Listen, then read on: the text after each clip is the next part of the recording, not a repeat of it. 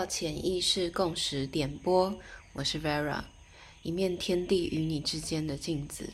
我想有一些朋友会好奇我是哪一个派系的。如果真的要说一个主轴的话，我是老庄派的，因为在无为而为当中，我发现每当我卡住或者是突然迷失方向的时候，回到自然，反而可以找到那个。内在的秩序，那这种秩序呢，同时也是来自宇宙跟我们的自然环境，然后还有我们内在如何自然的活着的这个本身。我其实很幸运，在我的人生当中，有一半的时间都是住在森林里面，所以我有非常好的老师，就是大地，可以告诉我说。如何去听见，如何去看见，然后可以从中反思到哪一些地方卡卡的，其实是失去了某一种自然跟顺应在里面。多去自然走走都是好的，它会让我们有某一种放下跟回归。我今天会以自然作为开始呢。是因为我的梦境当中有一段时间还蛮密集的，在学习如何去感受食物这件事情。很好玩的是，是当我开始想要断食的这个念头的时候，开始就会一直梦到，然后我就开始进入了这个断食的行列。我的断食其实不是按照一六八，我的断食是我问身体什么时候不想吃，就是感觉我的身体。什么时候想进食，想吃什么，然后有什么东西会让我不舒服的，去探索说，哎，我现在想吃东西，是因为我嘴馋，我贪吃，充满欲望，就只是那个突然想要吃的感觉，还是我真的需要？这种比较属于观看自己身心状态的一个探索。好玩的是，当进入这样子的状况的时候，断食开始不那么难。因为一刚开始，我想说啊，我就是好想吃哦。就我发现，哎，我自己在观看我的身体的时候，在感受我的身体的时候，发现它是其实是一种习惯。我习惯就是要吃，习惯就是嗯，可能在呃饭前饭后，或者是在在什么时间，我必须要。有一个东西进进入我的嘴巴，然后是咸的还是甜的，它它都是一种习惯。这样，我觉得这是一个很好的让自己去发现有什么东西是可以开始调整的地方，而且它是自然而然的。所以我在饮食当中是没有任何觉得需要一定要遵循什么方法，因为我想大家可能也有听过灵媒饮食。这些不同的饮食方法、生酮啊等等的，在我开始进入聆听饮食的这个路上，断食对我来说就会变得越来越容易。我现在基本上是吃一餐半，就是一天当中，我甚至在断食当中也去感受我的饥饿。然后另一方面呢，我甚至还因为在这个过程学习，自己写了一篇感受的文章，现在念给大家听。我发现越来越多食物被身体拒绝。今天吃了臭豆腐，整个人像是被点燃一样，尤其是在脑部闷烧。我甚至开始觉得生培的咖啡是死的。加工食品是变异的僵尸，精致糖是愤怒的吸血鬼。当我吃进这些食物，生命开始石化，逐渐没了知觉。我顺便补充说明一下，逐渐没了知觉这个部分呢，其实是我发现某一些食物会让我们的感知能力比较僵化。这个其实是可以感觉到的，它其实是每个人都可以感觉到，甚至这些食物的来源纯不纯净，它是不是在一个好的能量状态，例如说好的环境，充满善念的人，还是充满利益想法的人，不一样的生产过程，你会感觉到食物进入你身体里面之后，它带给你后面的这个效应也会有所不同。其实不是在抨击说哈，那你就都不要吃这些东西的。我想这个东西也是属于个人的感觉，所以你们也可以自己去体验看看，说某一些可能在平常当中觉得很喜欢吃的那些食物，我当下吃心情感觉如何？它是真的让我开心的，还是这个食物是满足我某一种欲望的，还是让我感受到生命的富足？是哪一种？观察这些食物在你身心当中前、中、后的变化，感觉有更好吗？还是感觉更不好？因为它有很多综合性的因素在里面，包括我会去找这些食物去吃，也可能跟我现在的心理状态有关。那这些食物有一些会让你感到。有一种惰性的感觉，就是呃身体会懒懒的，它也是一个状态而已，它不代表绝对不好。但是如果你不喜欢这样的感觉，你当然可以选择别的食物。所以主要是我们在觉察当中可以知道说，诶，我们有其他让自己可以更自由、更舒适的饮食方式可以去探索。很有趣的是，我之前看到一位英国名厨。费古汉德森讲的话，他说：“饮食和思考，两者都是生命必需品。一个匮乏了，另一个就会补足。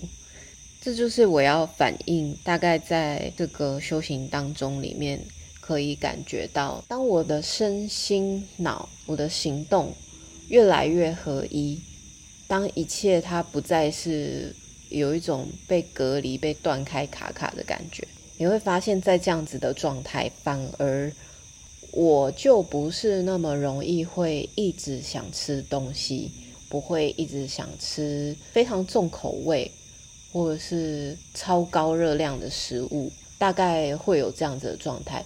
当然不是说会想吃这些食物是什么不好的东西，只是当我们会有这样的状态的时候，会需要一种看见，说哦。原来我最近好像有某一些地方是想要调整的。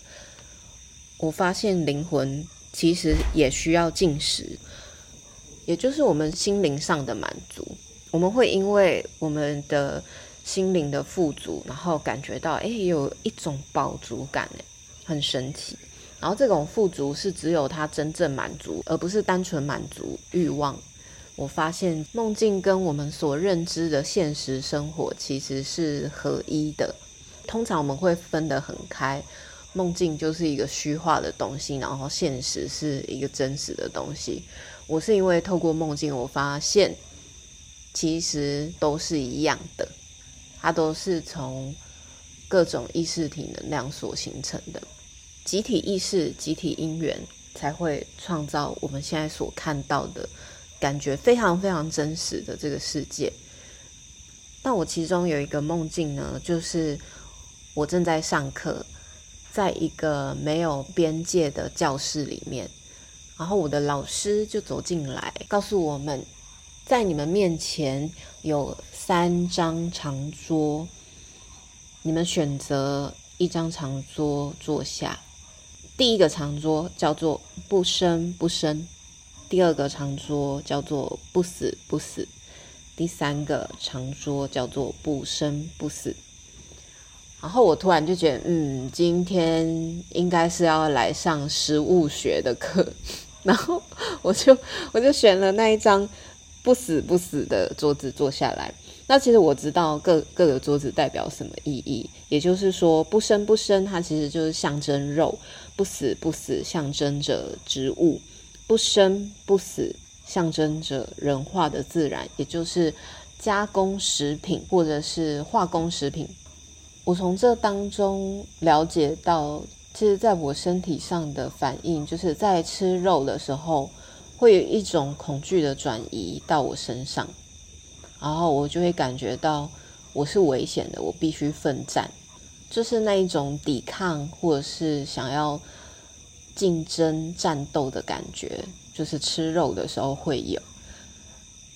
然后不死不死呢，就是在植物上面，你会感觉一片平静，就是我们在吃植物的原始的植物本身，会感觉到一切慢慢的稳定下来，然后一切慢慢的更加的清楚平静，然后在遇到不生不死的食物的时候。就有点像我前面形容的僵尸食物，嗯，好，那大家可能就说，那我们也会做一些比较比较真实的食物，像果酱啊这些，我可能甚至我这个果酱我有用一些真的很天然的原料下去做的，我并没有反加工食品哦。就像我刚前面提到的，我们可以知道说。这个食物呢，它本身是透过一个自然土地的能量过来的，还是它是从被驯化的植物所生产过来的？生产的过程当中，又是什么人在接触这些食物？是什么样的念头？然后他是想要从消费者身上拿到很多利益的，要自己最好的，还是希望可以带给大家？更多、更美好享受食物的这个感受而制作出来的，这会引发到我们后续在吃食物之后，我们身心上面的反应。人类本来就是杂食的呀，所以我其实没有特别觉得一定要遵从什么样的方式吃会比较好。我遵循的是身体的感受，就只是这样。所以如果我最近，并没有想要奋斗一波，没有想要竞争或战斗，那我可能就会比较不吃肉，因为吃肉的时候会让我比较紧绷，这是确实可以感觉到的。可能在这方面也有人想说，那饮食当中吃素的人真的就没有杀生吗？那我之前听到一些佛学的说法是，就是它是比较级。一个是很具象化，让你感觉它是很恐惧的面临死亡这件事情，然后一个是恐惧比较不是那么显性。至于食物上面的因果轮回，我的梦境还没有教我哈，所以我也不知道。我现在就是遵循我身体的意愿，让一切呈现最自然的状态。我们其实都知道，从出生开始就踏上一种消亡。死亡是我们这辈子要去学习跟接纳的一件事。如果我们的肉体、我们的心灵因为看着灭亡感到焦虑，那就学习回归自然吧，让自己知道，让我们的生命去理解、去感受一切的自然，就是在生死之间轮转。所以，当我们越自然的让自己去享受跟呈现生活，那我们就越能够面对死亡跟身心的焦虑。如果想要更深的去感受自己的身心状态，或者让自己在混乱之中平稳下来，从自然饮食开始会是一个直接简单的入门方法。感受原型食物在我们身体里面。转化的动能，聆听，然后顺应自己的身体，找到当下最适合你的饮食方式。如果你有任何心得感想，或者是想要分享讨论的主题，欢迎在下方留言，让我知道。我是 Vera，我们下次见喽，拜拜。